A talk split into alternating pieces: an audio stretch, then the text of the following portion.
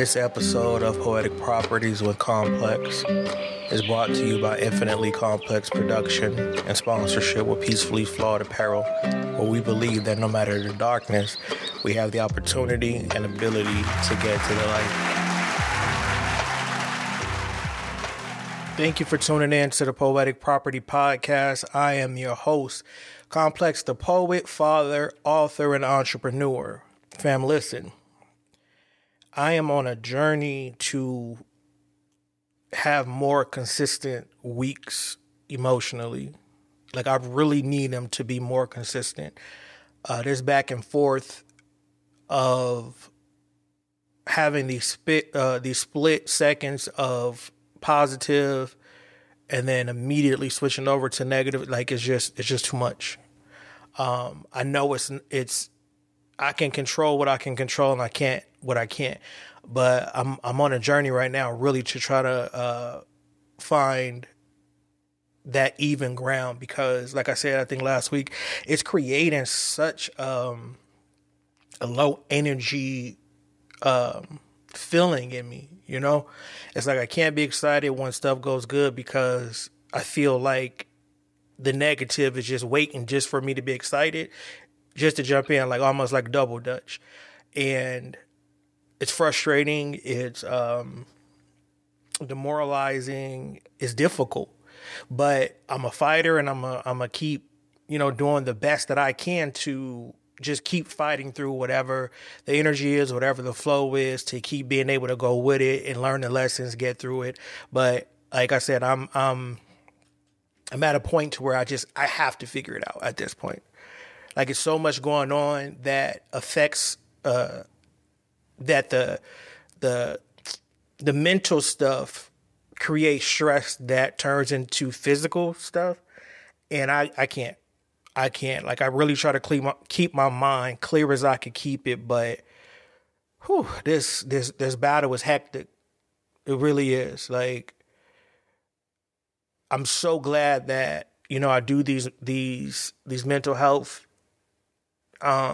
checks, because I remember there was a time to where I just wouldn't say anything like out loud. I would just, you know, deal with it myself and like kind of try to figure it out. And I never understood why I was still so, you know, overly stressed and physically exhausted and, you know, having, you know, parts of my body shut down on me, just being in this darkness.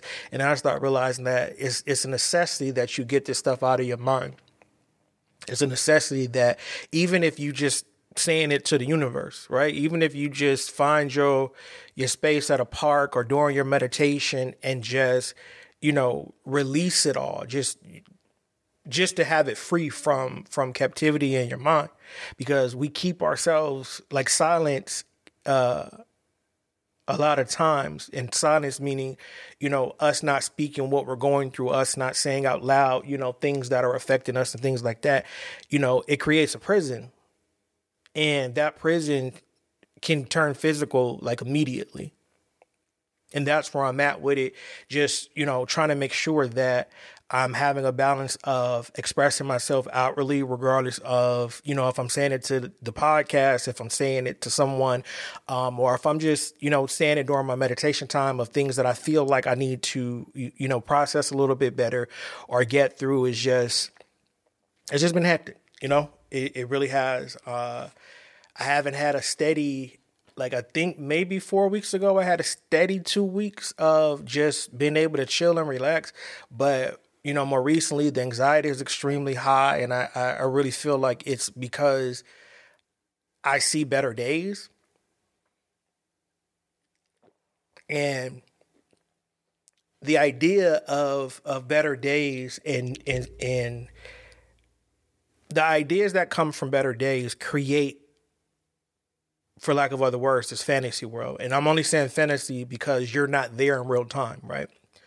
So I see certain things that will benefit me as long as I can piece it together correctly. The anxiety creates confusion. The depression creates confusion. So it's like I see it, but getting to that path or creating the proper path to get there is difficult, right? It's a headache only because there's so much emotional stuff that comes with it. Like when you start a business, they don't tell you about this part of it. They don't tell you, like, they have you research how to get business credit. Like the biggest thing right now is what I see is you got to get business credit. You got to get a Duns and Bradstreet. You got to get this. But they don't, like, I don't see nobody talking about how stressful it is, especially when you're dumping money into it, right? And you're not getting that return on investment. A lot of people quit from that. A lot of people, can't understand that it's okay. That's how it's supposed to go to a certain extent. People don't understand you are a lot of times one product, one song, one piece, one meal, one thing at a time. You're one sale or one notice away from being, it being a thing like you need it to be. So the anxiety that comes with that, because I have all these ideas and I'm like, man, if I could get there with all of this, it's curtains. Like the overall plan for the business, I'm telling you, like, if I could get there, it's like, if I could just see that path, it's curtains. The thing is that I've already been scammed by, quote unquote marketers. I've already been scammed by, assistants that say they know how to do this. Like now I'm back on this, I'm back in my trust bubble of feeling like, man, I don't know, because in order to be in any type of business, you got to be able to, you gotta deal with the sharks, right? And that's the people who, the scammers pretty much, right? They'll promote whatever they promote their skill and then give you half of that or don't give it to you at all. And they find a way to get away from you or whatever. So that creates stress, right? I already have trust issues in my family life, in my personal life, in my work life. Now it's falling over into the business. And even though that has created a ridiculous amount of stress, I enjoy what I'm doing now. So I'm not going to quit. I just have to rebuild my trust in reaching out to people, right? Until then, I have to figure it out myself. And that's, that's what I'm doing. But doing that, doing work, life, being an adult, it's so much. It's so much. I just really wish that I had the entrepreneurial spirit before, right? Like younger, I wish I had my mind set on both sports and business back then, or the arts and business as I was coming up. But I was either focused on playing the trumpet, running track, or playing football. Like that was my interest growing up. But it's like now, like I feel so good because, like I said, the store started as a hobby, but then I'm like, wait, like I could piece that with, I could make that a tangible item from the poetry, from the things that I'm saying, then the podcast was born and stuff like that. And so like this week, I just been having idea after idea after idea, but it's just a bunch of little pieces just going over in my head, and just like I get frustrated and it's like I gotta figure it out. Work is what work is. It's super I hate this place, I want to go home energy, like, and not even because anything was done. I mean, even though things were done, but my mind is just set up different, because that's their company. The frustrations that I'm given 160 hours a month to barely have ends meeting, right? And I like the how can I say, the man in me is like, all right, well, if I'm barely having ends meet working 160 hours for somebody else, I just quit and work for myself and just go hard on just promoting, doing everything so that I can sustain the family with the business. The thing is that everything costs, right? And I'm very responsible as it results to my kids. And I'm not going to put my kids in that type of situation. I'm not going to put my kids in that type of situation to guess, right? Because the goal is to break the generational curses, to do what we're supposed to do to make sure that they're better. But I tell them, just know some days I'll be one attitude from these people away from like, yo, fuck this shit. I'm out. And just figuring it out. And they just be laughing at me because they know.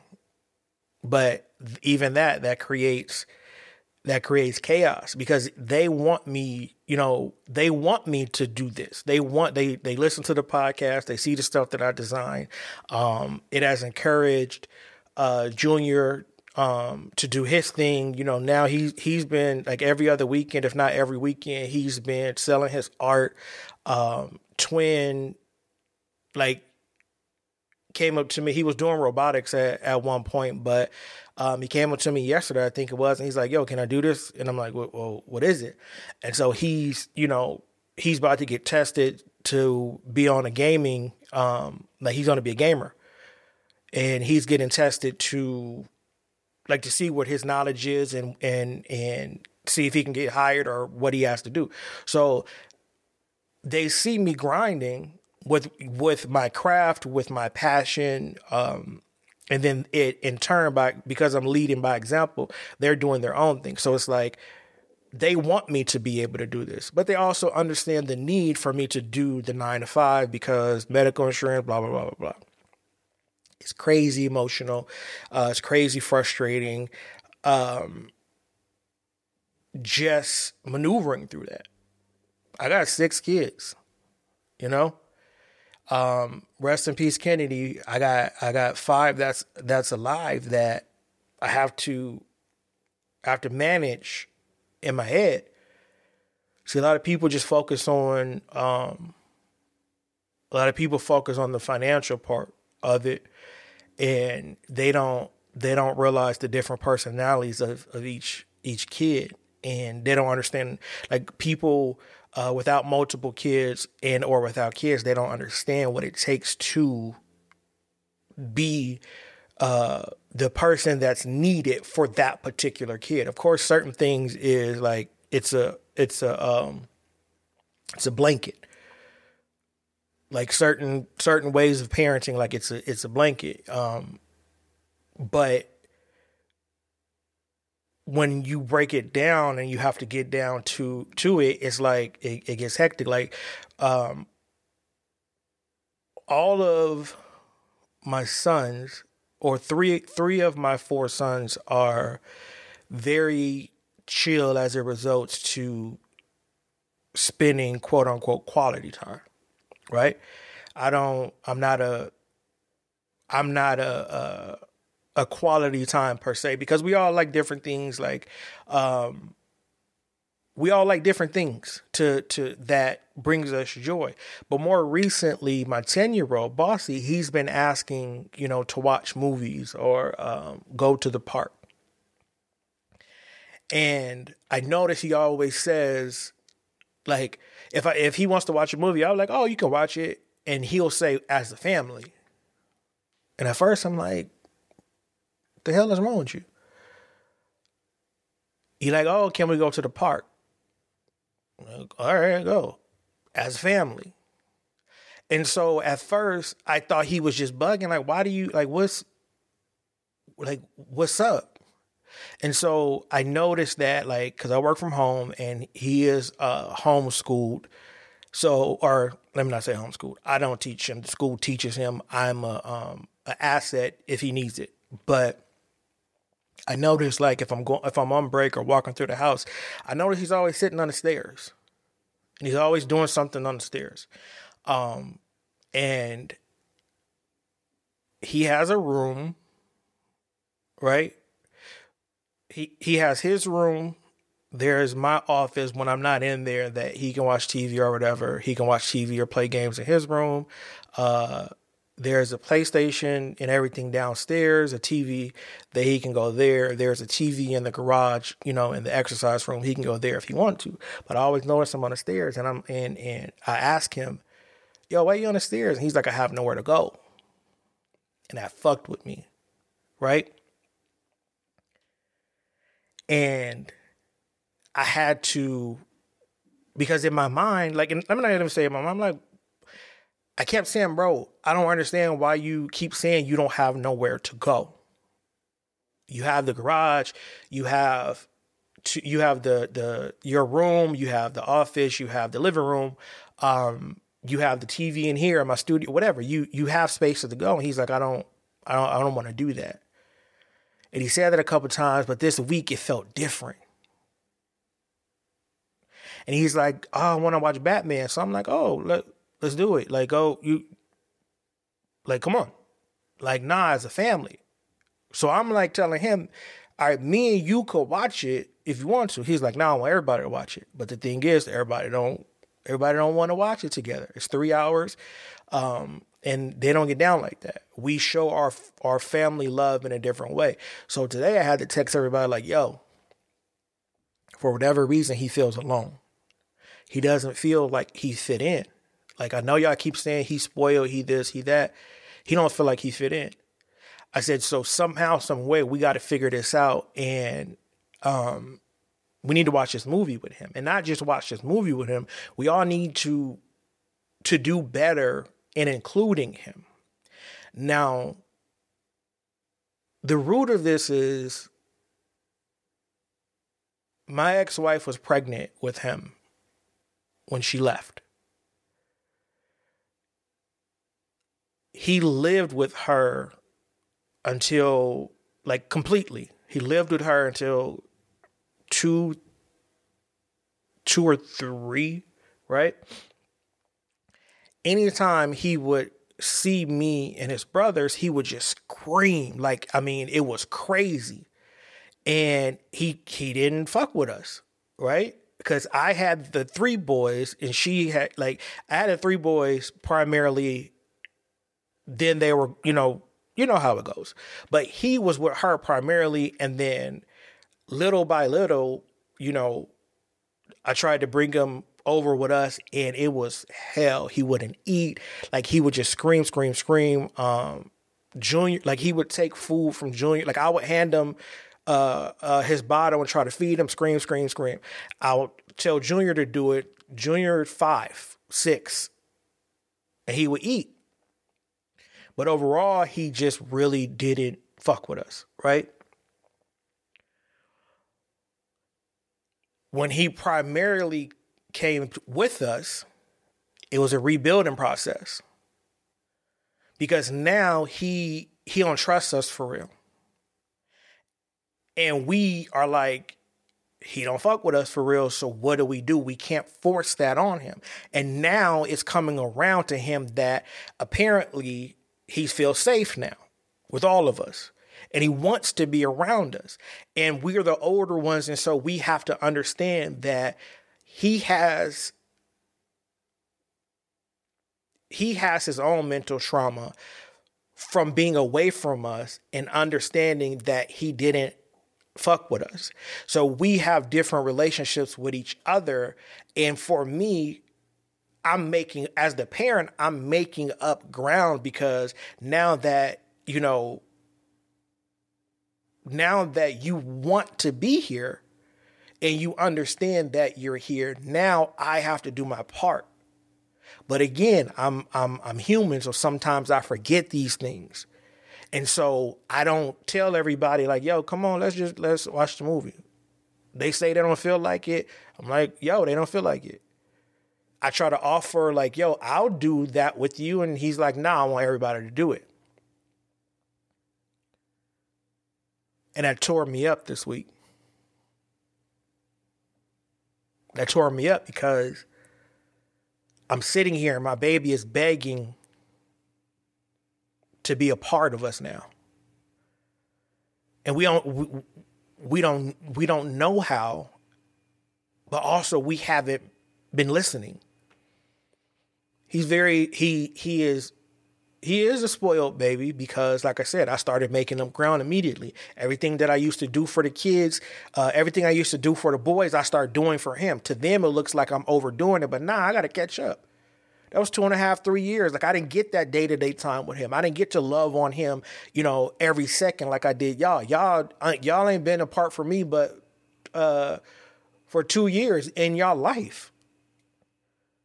And that was because I was technically homeless, sleeping couch to couch, and I had to shut my ego down. And like I told them, when they were born, they have no idea. I told them when they were born, my goal is to, and I whispered this in their ear as I said a prayer over their life. I said, my goal is to protect you from any type of danger, including myself. And so for 2 years, for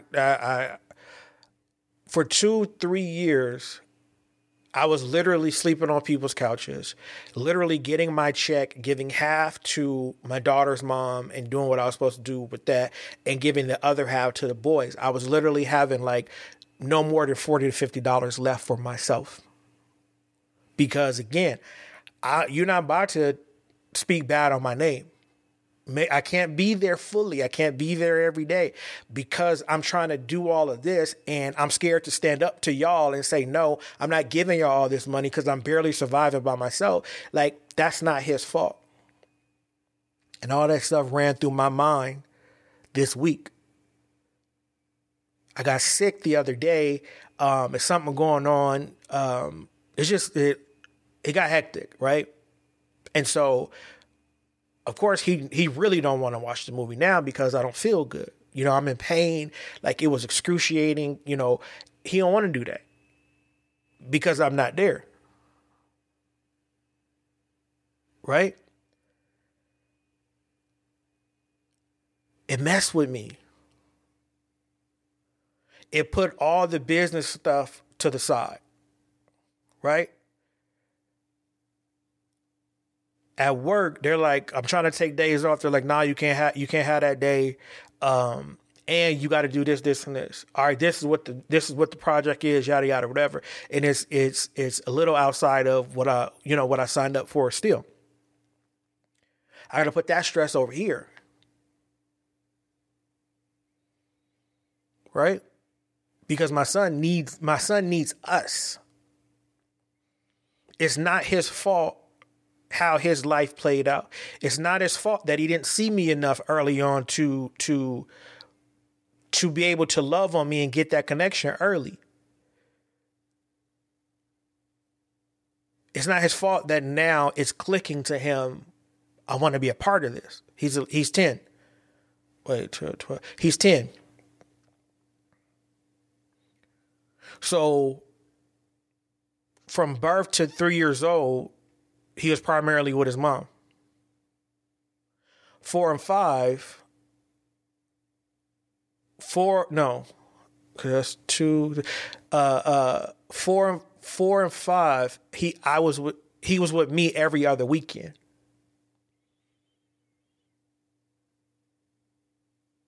Six through now, he's been with me every day. And just now at 10.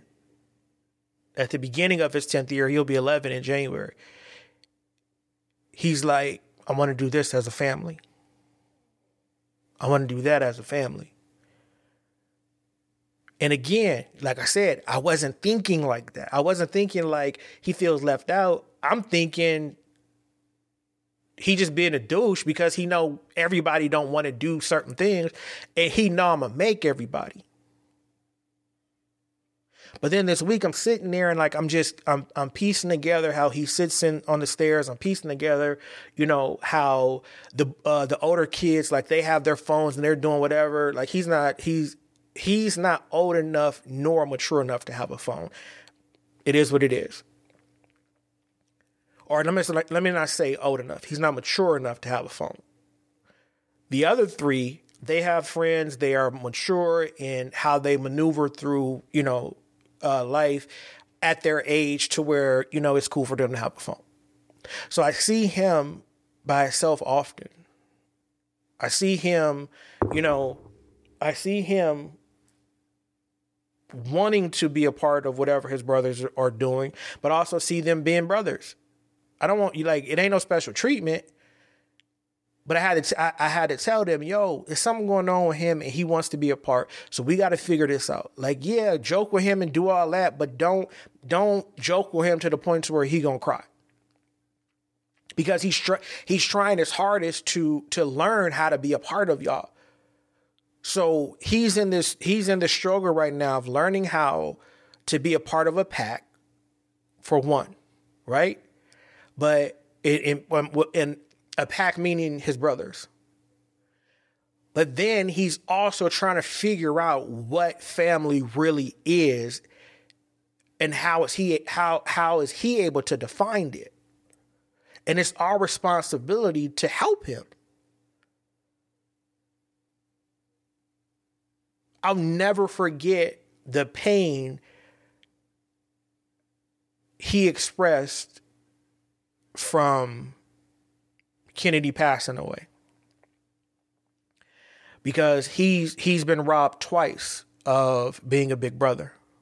One, because my oldest daughter is not a part of the fold. And then two, when Kennedy passed. And I remember him saying, like, I just want to be a big brother.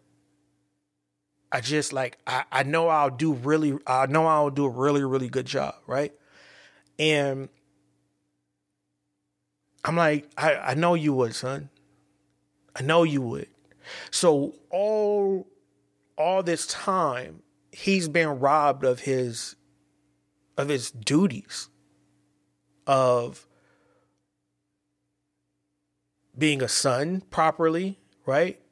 And I mean properly in the sense of him not wilding out every time I try to pick him up, or him not wilding out when I try to feed him or stuff like that, but actually understanding that he could trust me and trust us, right? I remember I was so frustrated. And again, I'm not perfect, so I'm being honest. I started returning the energy he was giving me, because I felt like I was doing a disservice of trying to force myself on him. But it was killing my soul. So I told my sister Veronica, like, man, I don't know what I'm gonna do. Like, he's wilding out. He's just screaming and crying every time I try to pick him up, yada yada, whatever. So I remember her saying, bro, just fall back, let him see how the older boys love on you, and let him see how they treat you and how you treat them. And eventually he's going to say, oh, I trust these guys. These are my brothers. They trust this guy. And eventually, you know, he's going to become comfortable. And that was the hardest time for me. That was the hard, like, it. That was, besides, you know, losing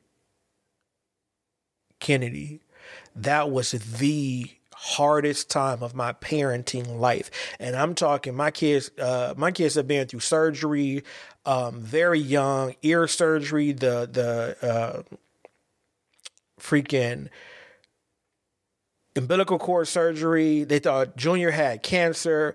Both Junior and King had Bell's palsy. Like, I've been through the ringer as it results to being a parent. And I be suppressing a lot of stuff because I got to make sure they good. And people don't really be understanding. Like, my kids have drastic allergies. Like, it's crazy. But this week, all of that, it overflowed in my mind. It overflowed because I'm sitting here frustrated at work. I'm sitting here high anxiety with the business. Like, I'm like, my house and my emotions, like, everybody is okay but me. That's fucking with me that he doesn't feel a part of us yet. He loves us, no doubt. He likes being around us, no doubt. But for whatever reason, he doesn't feel like he fits with any one of us.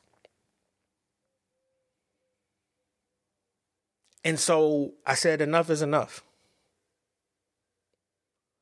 I'm not about to be crazy with it. Like, whatever you ask us to do, we're going to do. But I'll be damned if any of my kids feel like they don't belong in the space that is theirs.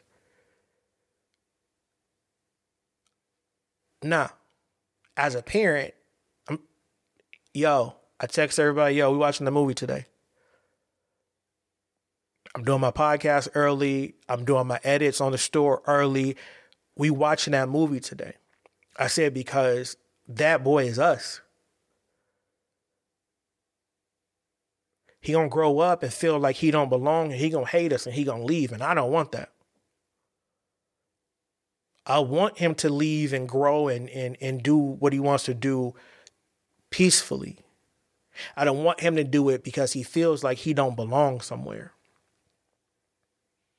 So my goal as a parent is to make sure that everybody is comfortable in who they are and what they are and what they choose, and we're all good within this household. But this week, having that issue with work and just already being overly fed up with work, battling that with both the positive and negative of regrouping the store, deleting what I feel like I went overboard, because you got to be able to do that. Even though a whole sentimental value, you got to be able to remove things that put you in spaces that you don't belong, right? My company is an athleisure company, and I have to accept that. I have to learn how to just create things for the sake of creating and not stressing over it being able to sell. I have to be able to do that. But I had to this week say enough is enough. I can't. I have the plan for the business, right? I wrote it down. I wrote down everything that is about to change with Peacefully Flawed. I wrote it down. I've come to the understanding that as long as it doesn't test my morals as a human being, as long as it's nothing that I can go to jail for, that job is the job. And it's going to frustrate me until the day I'm able to leave. It's not going to change my frustration, my daily frustration, my yearly frustration, the typical things that we have legit complaints about our jobs. It's not going to change any of that. But I have understanding. That's their company. I have to abide by their rules, or I have to make my own in my own company, which is what I'm trying to do, right? Then this happened with my son, or my baby boy at that, and I'm the baby boy. And I know how I feel about certain things that happen in my family, certain ways that I'm treated, and I'll be damned if he grew up feeling anything, any unnecessary thing.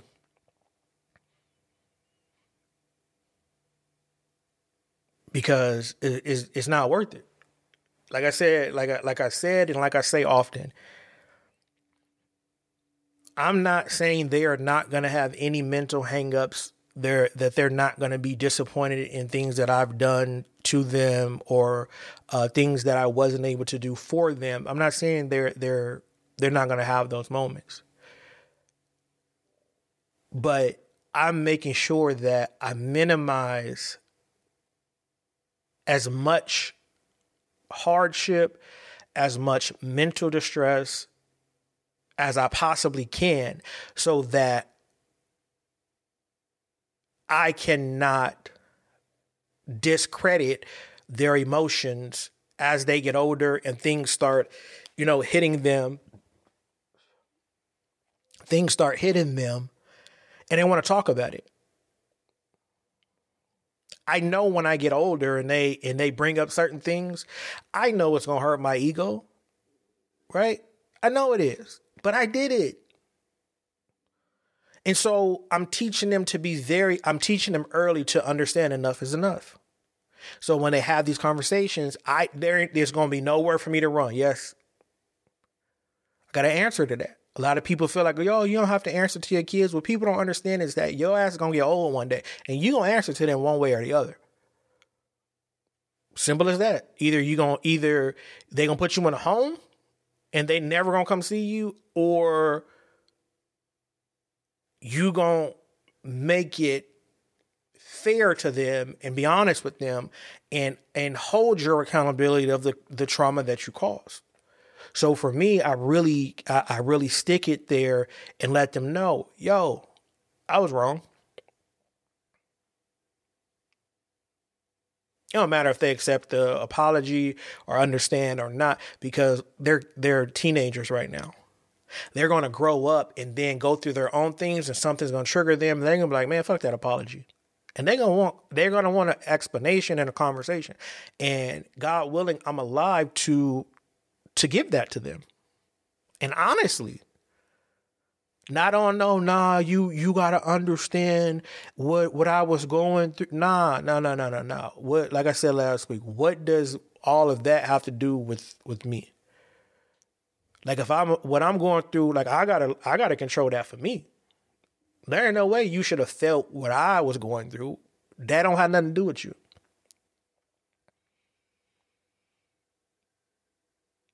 And it really,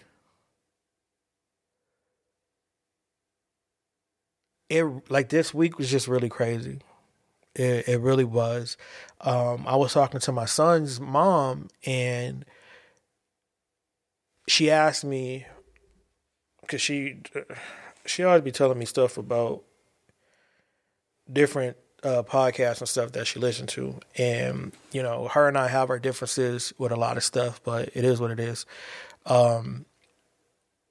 And she asked me, she said, where does fear have you running to? Where does fear have you running to?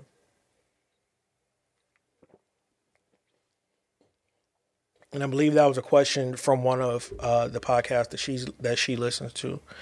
And again, we have our differences, and we've been through what we've been through. But I do my best to not be rude on purpose.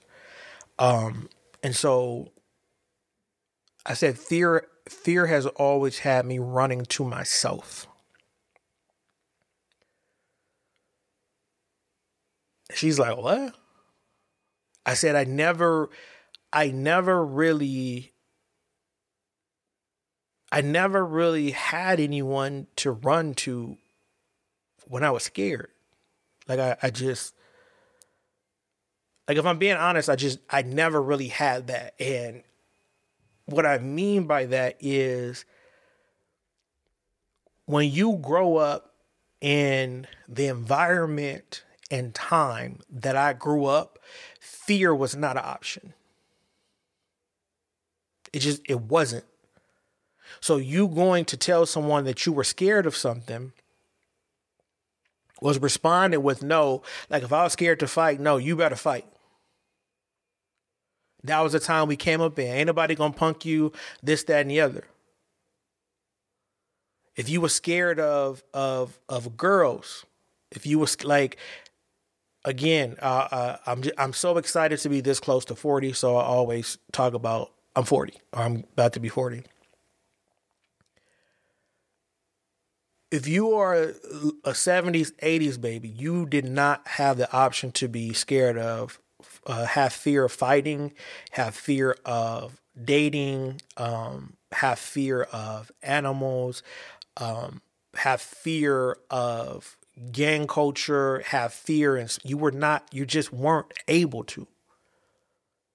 And I learned that early, again, because people didn't understand that, or didn't care to understand, didn't know how to look into. People didn't understand mental health issues. So they only focused on what was right there. They only focused on the physical. They only focused what was in their mind right now. They never thought about, what is this going to do to this person's mental? What is it going to do to their emotions?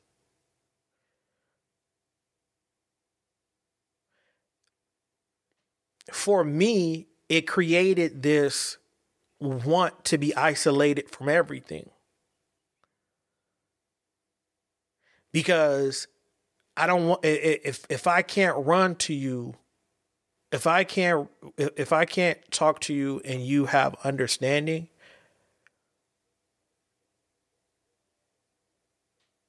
it didn't fix the fear. It didn't help. If I go to fight and the person is bigger than me and I have fear and I go run to someone, hey, this guy wants to fight me. He's so big, yada, yada, whatever. Oh, you better fight back. That doesn't help me. What helped me? What are you fighting? What are y'all fighting for anyway? What happened? Like, don't get me wrong. Like, I'm a fight, win or lose. But I had to get punched in the face a couple of times and realize that society doesn't allow you to have fear. I'll never forget, man. I'll never forget. My best friend, Mac, right? Mac don't play about me. He never has. Ever since, we have become friends, he's always been in like, as we've grown up, he's always been very protective of me.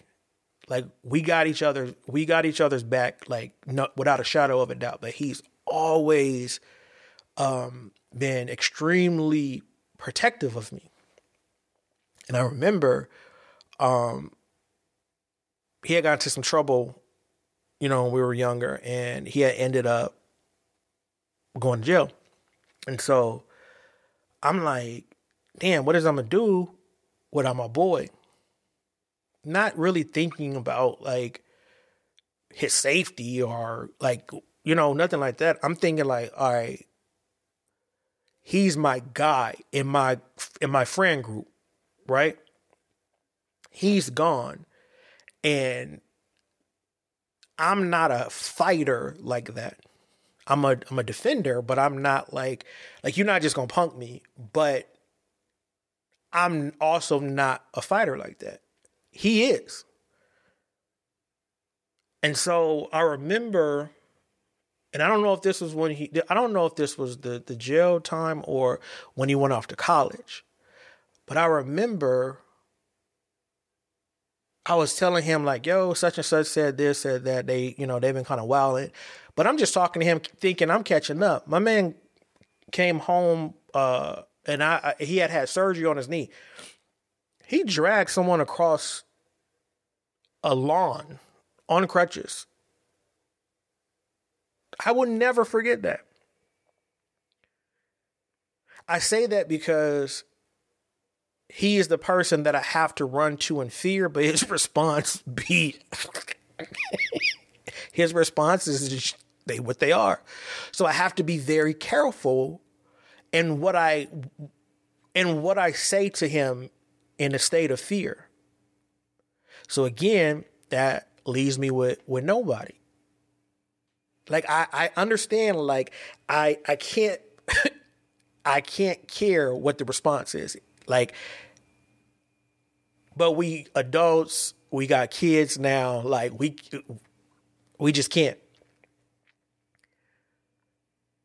And so I'm telling this to my son's mom, like, even in relationships, with you, I couldn't come to you because you were my enemy.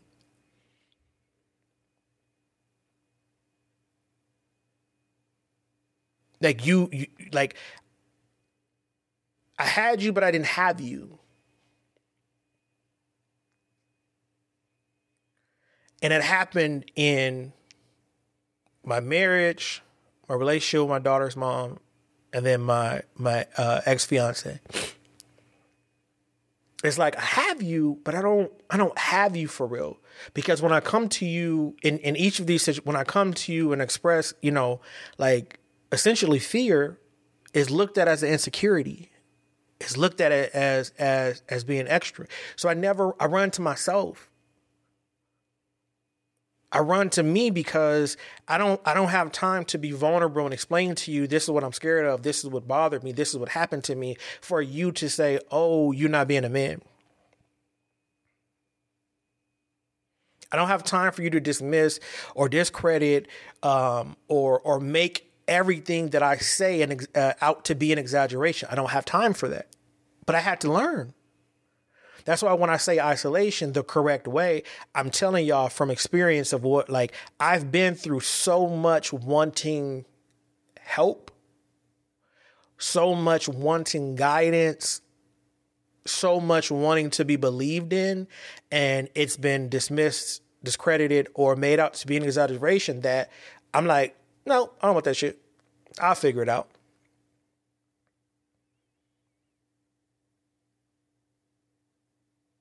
Everything that I for real learned, like in my adult life, it came from, a failed situation. And as much as I've been I've been mentally damaged, I'll take that any day over being vulnerable with someone and it being dismissed or looked at as I'm being extra. I can tell my therapist I'm scared, but okay. They'll do their best to tell me how, why I shouldn't be scared. But what is that going to do? What is that going to do in real time? What is that going to do if I keep having to deal with the people who are creating the hurt and creating the fear? Like I told my son's mom, regardless of what her and I went through, there was never a day that in my mind I felt that I never wanted to speak to her again.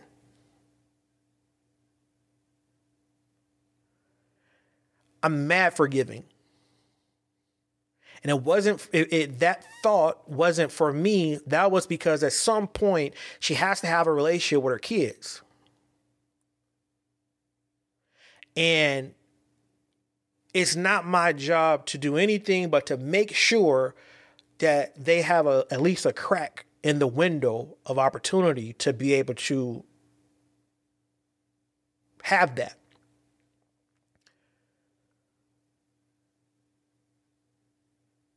She got to put in the work for them. They got to put in the work for her. But I'm still going to be me in what I am and who I am to them, just in case.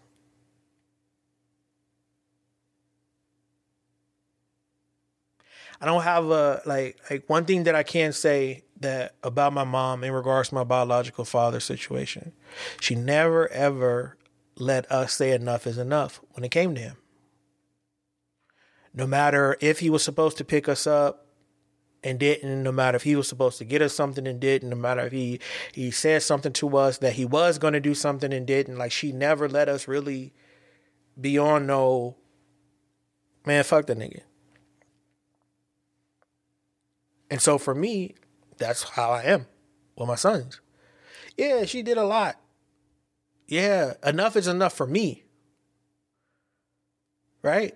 That's your mom, and if they see me disrespecting her, if they see me not being able to have a conversation with her,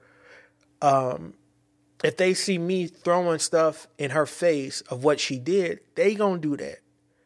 It's up to them to have their own memories and thoughts towards her, and her to want to fix it or not want to fix it, and it be that. But for me, there has to be a point of understanding. I don't have no one. I don't have no one to genuinely run to if I'm scared of something. So I have to be scared, deal with the shit, win or lose in real time, and just suck it up. That is a very hard life to live. It is. I don't wish it on nobody. But if you've happened to find yourself here, be strong. Keep fighting. Like, I've come this far. I've never wanted to take the easy way out. I just wanted to be heard and understood. And like I said this, like when I very first started podding, like one of the things that I hate about people that I used to deal with is that I could never be simple in my feelings. I can never say my feelings are hurt because you said this, or I was scared because I was walking down the street and a dog started chasing me. Like it can never be simple. It always has to be something exaggerated. And because I know you're not going to believe me unless I put 100 on 10, you're not going to believe me. But because they don't see that this is what they've forced me to do, they just, oh, you're extra. Well, when I said it simple, you didn't think it was serious. When I said it in tears, you didn't think it was serious. When I'm telling you from a hospital bed, it's like, oh, wait, you did say that.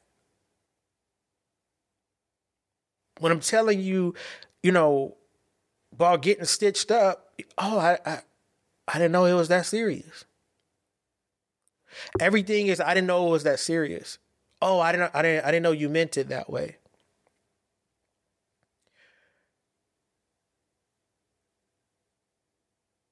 I said it that way. You see the pain in my eyes. You see me going to the hospital time after time. You see me having panic attack and anxiety attack because of stress. I shouldn't have to keep telling you that it's real. I understand everybody has things going on. And this is one of the weirdest things to me, is that everybody has things going on and they don't want to be what you need them to be. They want to be what they want to be to you, and they expect you to be comfortable with that and just stick around and want to be around them. And it's like, no, you're not getting it. If I'm going out of my way to be what you need me to be, you need to do the same. I go back to my idea of when people say, oh, what do you bring to the table?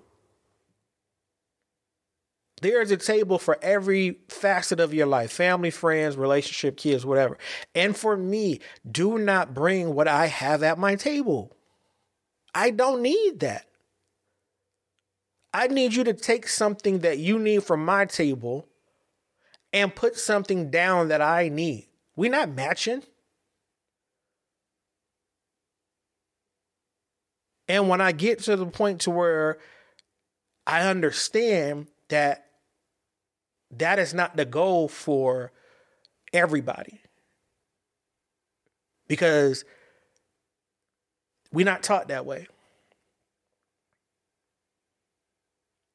I've been shot at, I've been stabbed, I've been jumped, I've been chased, I've been bitten by dogs, I've been attacked. Like, I've been in all these situations.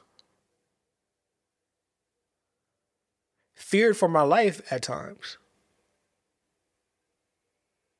My fear is different than yours. So you can't say, yo, you got through all that, but you crying because someone broke up with you. You can't say, yo, you been through all of that, but you crying because you in the hospital. You nervous. Like, look what you survived.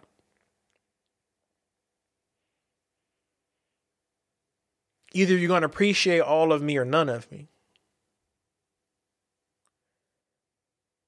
And you're going to live with that. And you're going to stand on it, because I'm going to make sure that you stand on it. I'm not giving everything that I have in me to make sure that the people around me are good just for me to get half-assed. Enough is enough. I know it sounds egotistical that I'm like, oh, I can handle everything by myself, yada, yada, yada, yada, yada, whatever. That's not what I'm saying. I'm saying I've been scared my entire life and I've run for help and run for help and run for help. And it's always sketchy. It's never the help that I need. It's the help that they want to give. It's never the advice that I need. It's the advice that they want to give. I can do that myself.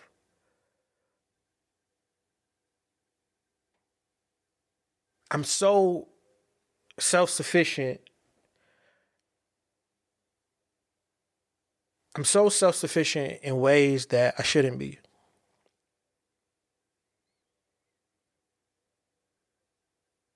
Like as a man, as a parent, as a person,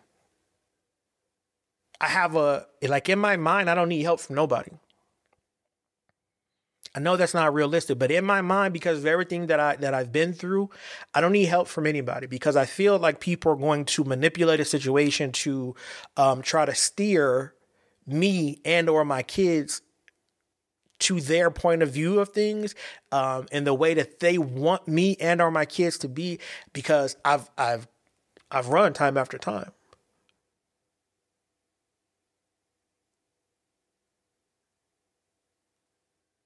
And so I keep us isolated when I feel like you want some, I'm gonna do what I want to do type shit. I keep us isolated because no, you're not. Well, yes, you are, but just not with us.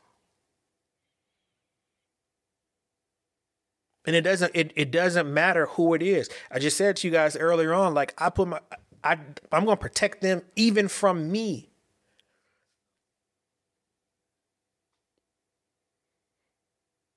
You know how, like, if you know me, do you know how hard that is to say for 2-3 years out of my kids' lives, I was so gone on learning that it's not just financial. And what I mean, like, I was giving all of my check away, thinking I was doing right. But what clicked in my head is even during that time, I'm being disrespected and things were being said to me and you're a bum, you're this, you're that, you can't do this, you're not trying to do that. What do you mean I'm not trying? I'm trying to take care of my kids because they didn't ask to be here. They didn't ask for me to fuck y'all raw. They didn't ask for that.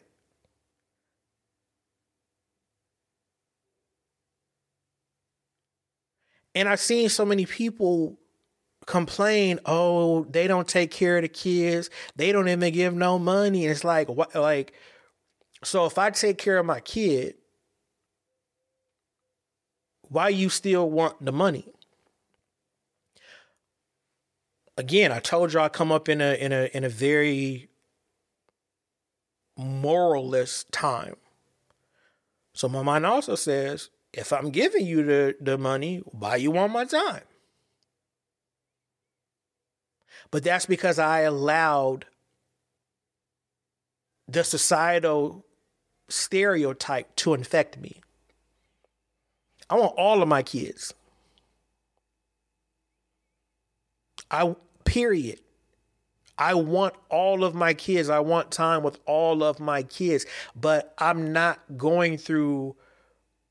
about to go through a 3-ring circus every time I want to see my kids. I had to say enough is enough, and I had to choose certain battles. I had to do certain things to solidify my peace.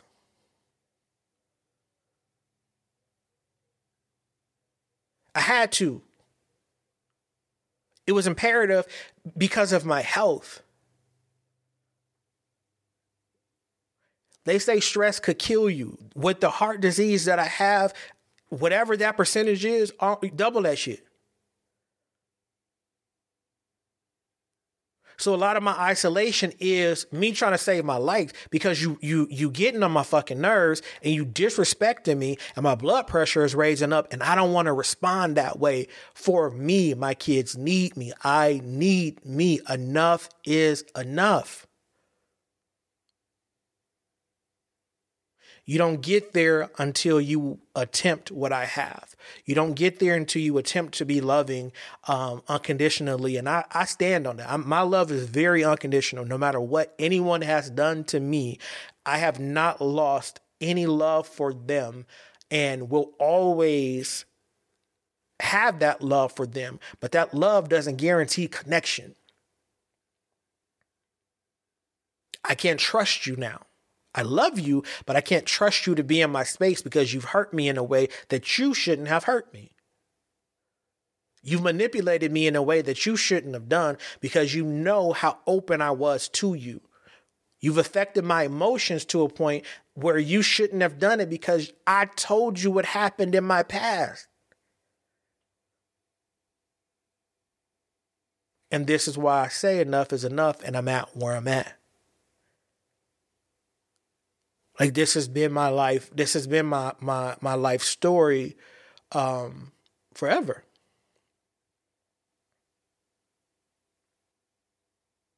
Like, both physically and emotionally.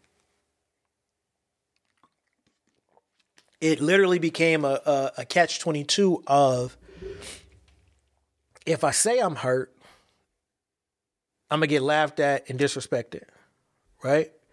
If I say I'm hurt, I'm going to be looked at as less than a man. If I come to you and say, hey, I don't like what you're doing. Now I'm insecure. Now I'm judging. Now I'm, I'm being extra.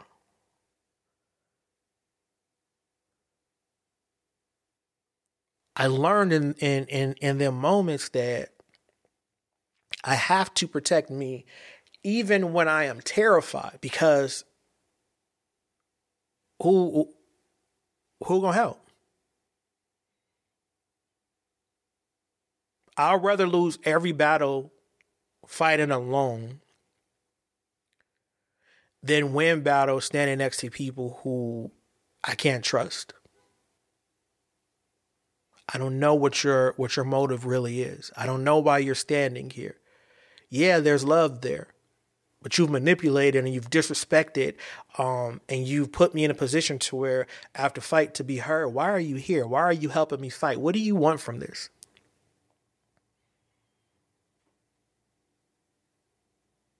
So isolate.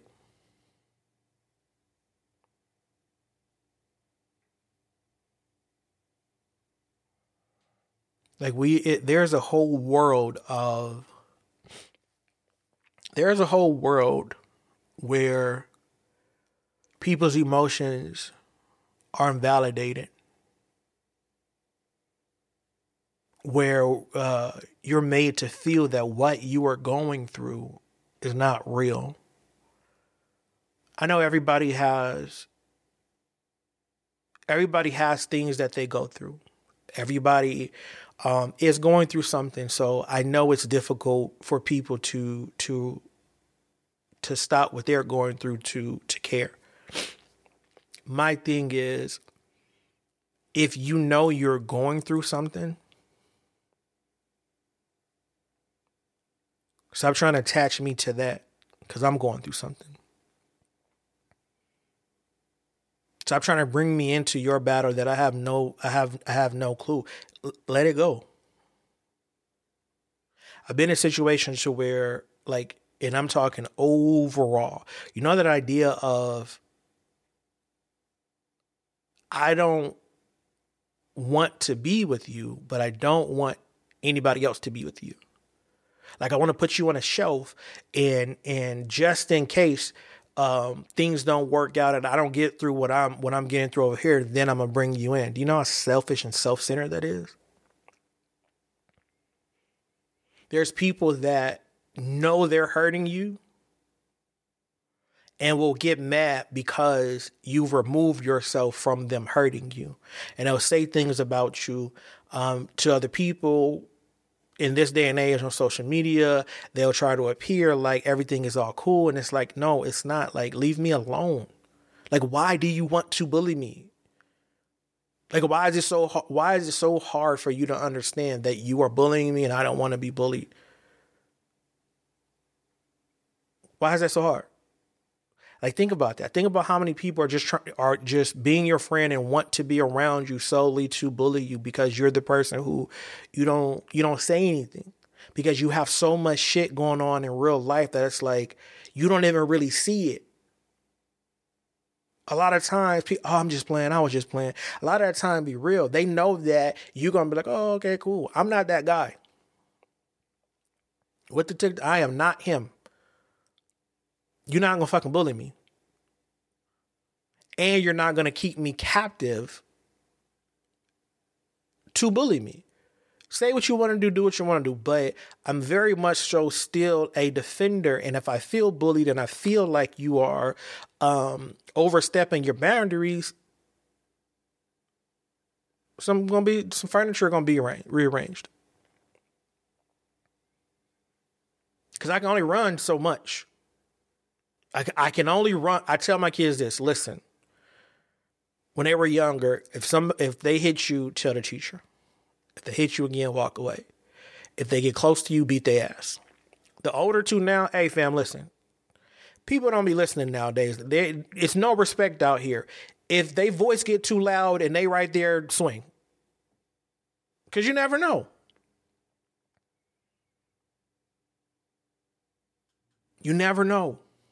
I've been through too much. I had to learn how to protect me. And unfortunately, in order to do that in peace, you got to get the fuck away from people. You have to.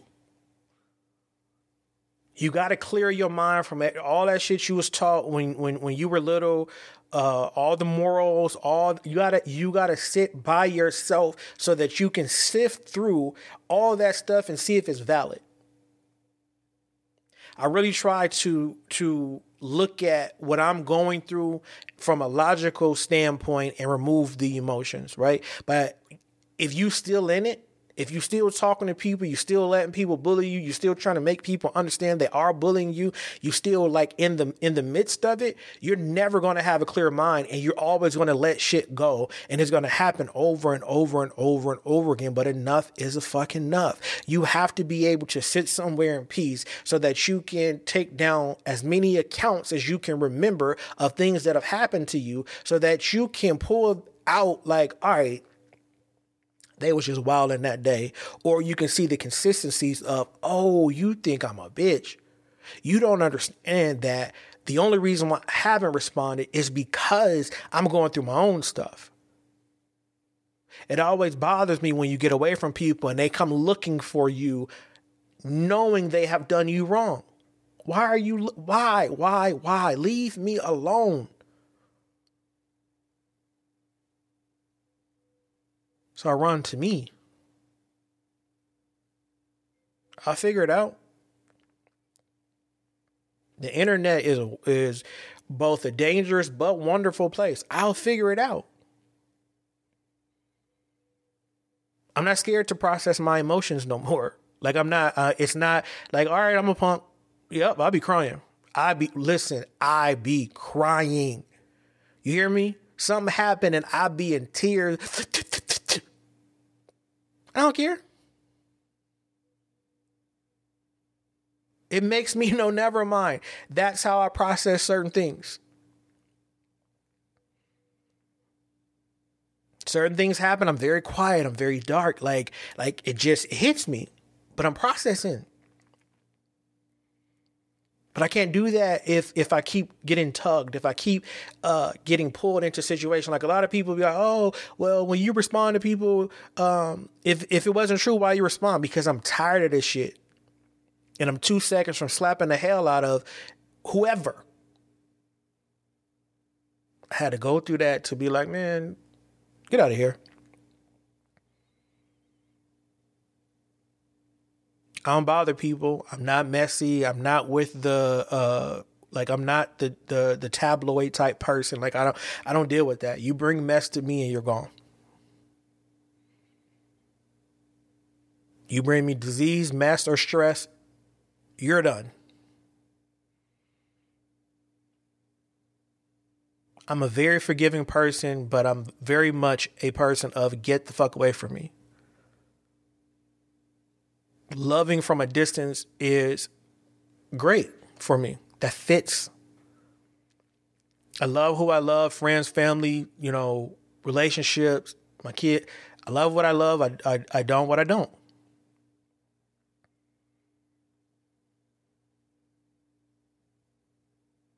I've done what I needed to do. I've done my part of reaching out. I've done my part of forgiving. I've done my part of being quiet. I've done my part of expressing, how I feel for real. I've done it. And I've never felt safe.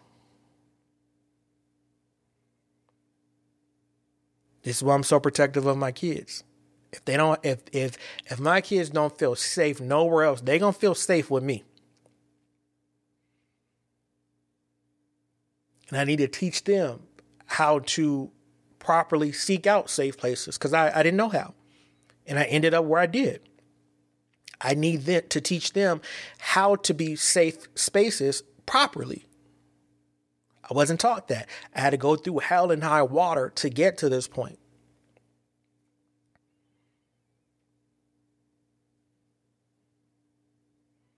I had to love me better.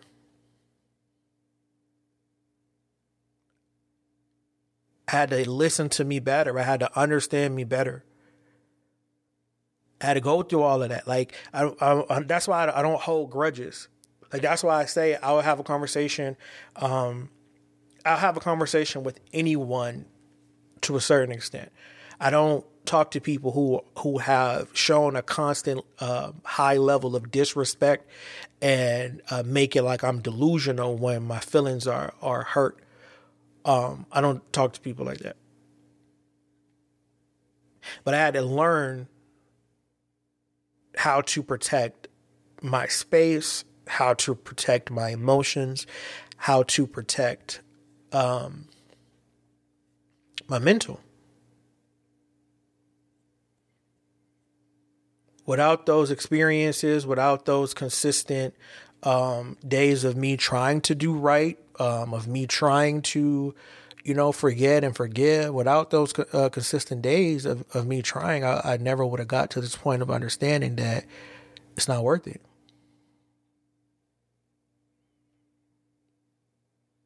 It's not. Like, I've learned to live and let go so much.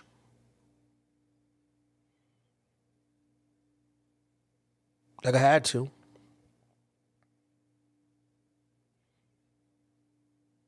Like, I've let go of hella emotions just to be able to stay sane. Like, I don't even... It's funny because you grow up wanting to be understood, right? You want people to understand where you're coming from, and you want people to just understand who you are. And I've got to the point to where it doesn't even matter if I don't understand who I am, if I don't understand who I'm supposed to be.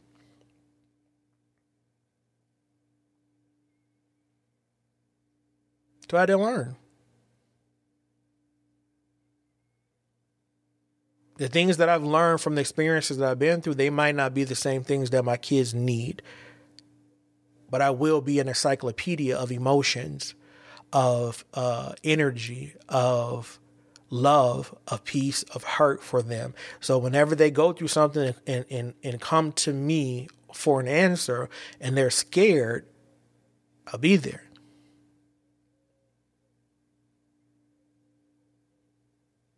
My son got into a fight a while back. And I was talking to him and I'm like, yo, like what happened, whatever, or was you scared? He kept saying no, but I was like, all right, he ain't gonna answer me for real. So I waited a few days and I'm like, yo, were you scared? What happened? How did it happen? And he was like, yeah. And I'm like, well, why? He was like, well, you're bigger than me. And I meant this with my whole soul. I said, son, I will go up to that school and I will fuck that kid up. I know that's wrong. I know it is. But I need my son to know that if you come to me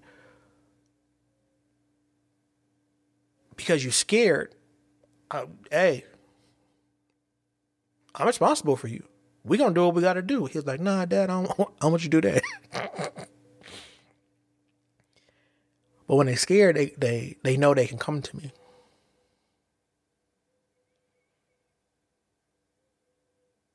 They know they can. It's not a shadow of a doubt. Not because I force them to. I say all the time, I don't be bothering them. Like, yo, how was your day? Yeah. All right, cool. They'll tell me when they're ready. As a parent, if I notice something off, I'm on their ass. But day to day, I'm not about to force you to talk to me. I don't even be wanting to talk all the time. Like, I'm not even going to hold you. Like, 95% of the time, I don't be wanting to talk. I'd rather text. One, because my 9 to 5 is me on the phone. The podcast, which I want to talk, is an hour or 2 hours. When I'm doing my poetry, I not only write, but I record. So I don't really be wanting to talk on the phone. I got too much shit to do. Like, I rather text. It's easier. And I know people are like, oh, well, that takes away the meaning of it. And all right, well, don't talk to me then. I literally have to talk all day in all facets of what I do. So I don't like to waste my time with that. It's like I have to be able to ask myself very tough questions and I have to be able to answer them. Like everything that I think about now is based on if I want to or don't. Like if I never speak to you again, how is that going to affect me? If I continue to speak to you and try to get you to understand, you know, what you're doing is wrong. How much energy is that going to take? How much frustration is that going to cause? If I decide just to continue to talk to you without anything, without ever saying anything or and holding everything in, how much is that going to affect me in the long run? I don't isolate from ego. I don't ignore from ego.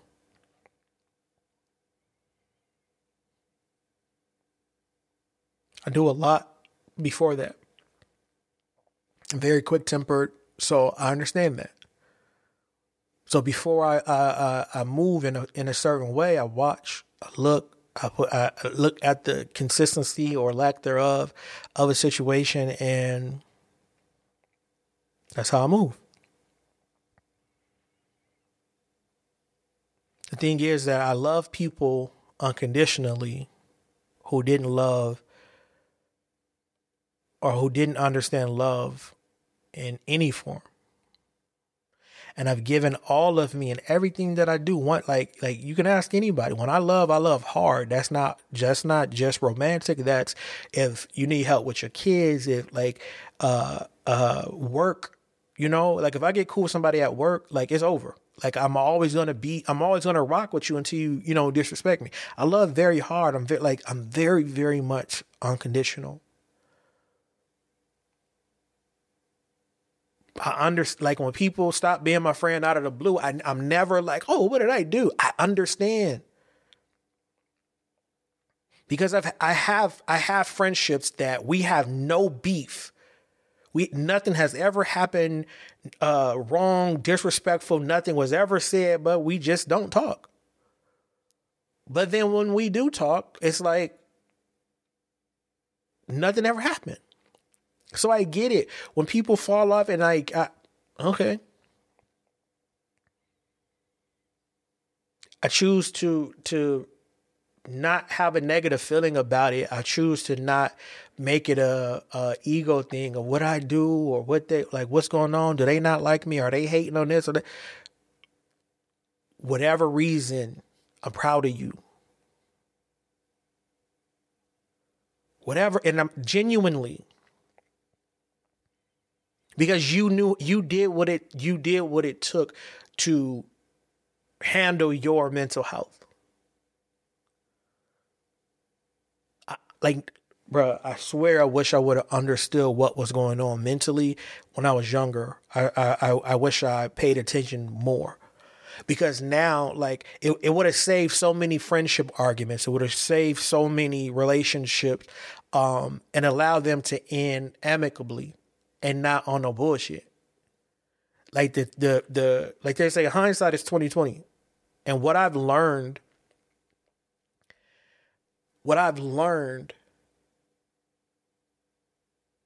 through this road that I've been going down, it's amazing how easy I am able to control my emotions with understanding now. And it took, like I said, it took for me to understand me. It took for me to love on me how I need to be loved on. So now you're not just about to give me no coochie and think we good. No. I'm hungry too. Give me some flowers too. Rub my feet. No, don't rub my feet. But rub my back too. See, people, oh, that's feminine. Why you want a gift? Because I want a gift. Because you gonna point out the bad. Nah. I accept the bad if you promote the good too. You can't yell at me for doing wrong, but not, throw me some flowers. Throw me a meal. Coach, you good, but all right, bet. Well, I'm going to knock it out the box and I'm going to go to sleep and I'm still going to be feeling how I felt. That nut ain't going to change nothing. I adore me. This is an equal opportunity lifestyle. Equal opportunity.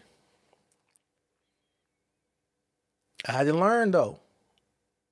What do I like? How do I want to be loved? How do I want to be treated as a person? How do I want to be treated as a parent? How do I want to be treated as a friend and employee? How do I want to behave as a leader? How do I want to speak to the people? How I want to come off on the podcast? How I want to come off as a parent? How I want to come off if I'm trying to date? How I want to come off if I'm in my whole back? I had to go through something to get somewhere.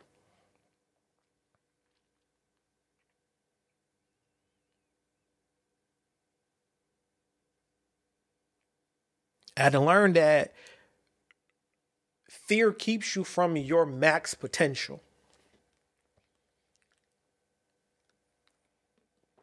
I've been punched in the face before.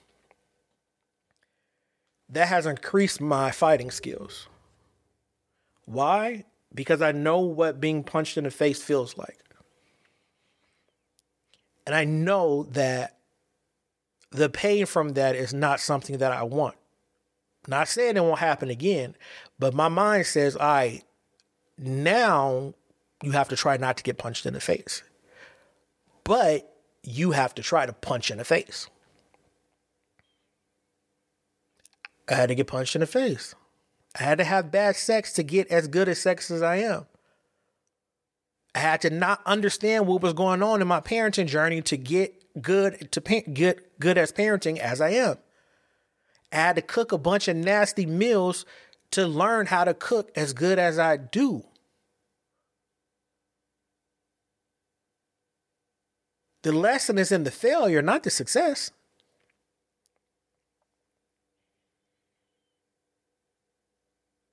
But you'll never get to see it because you're so intertwined with everybody else's emotions and understanding and how they want you to be. You'll never understand what you're supposed to do. Because you're scared. You're scared to tell people, leave me alone. I got to figure this out. You're scared that people are going to leave your side when you no longer lean on their advice no more or as much. You're scared that you're going to be left on an island. And sometimes an island is where you need to be because you got to figure you out before anybody could ever assist you or be what you need them to be.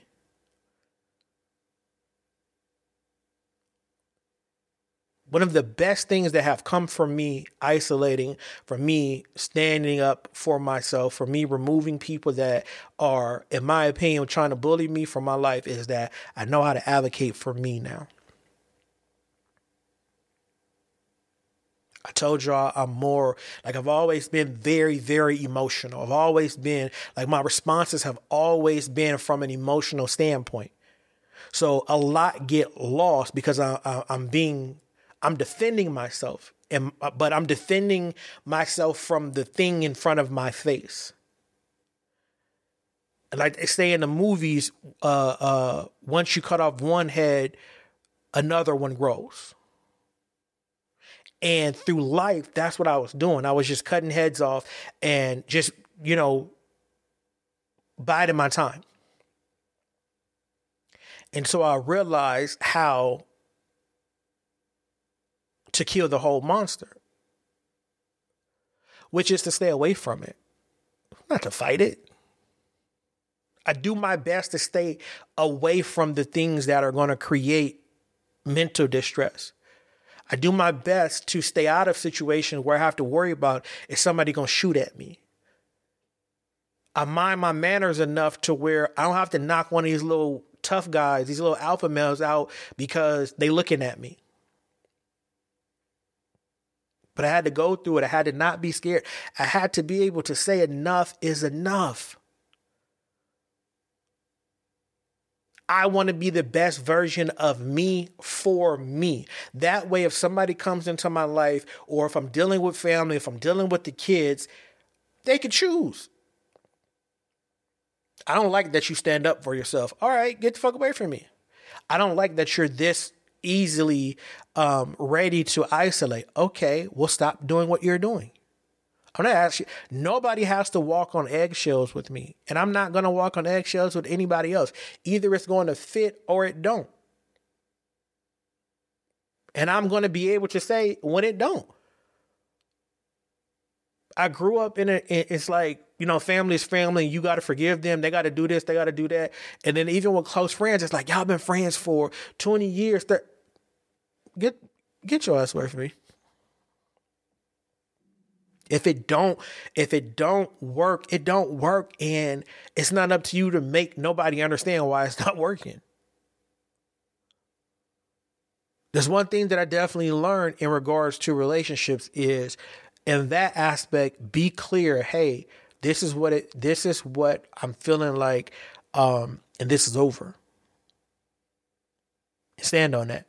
Don't be a coward like I used to be. Like, wait, you said what? I'm what? All right, bet. I'm on to the next relationship. Because if you're talking to me like that, I feel like you understand that we're broken up. But no, be clear. Be clear in that. I'm no longer scared. I don't have fear. I've come to the point to where enough is enough. You're not just going to do me any kind of way. Say anything that you want to say. It's just not.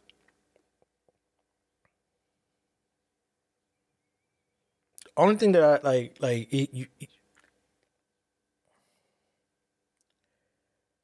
you have to just believe that when you are giving your best, right? When you are giving your best in everything that you are doing, whether it's successful or not,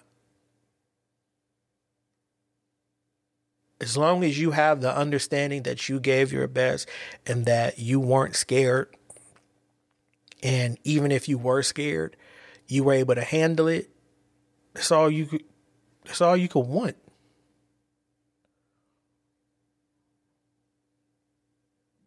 That's all you can want. You got to come to a point where you're like, enough is enough. Enough is enough. And you got to be willing to figure out what's best for you at all costs.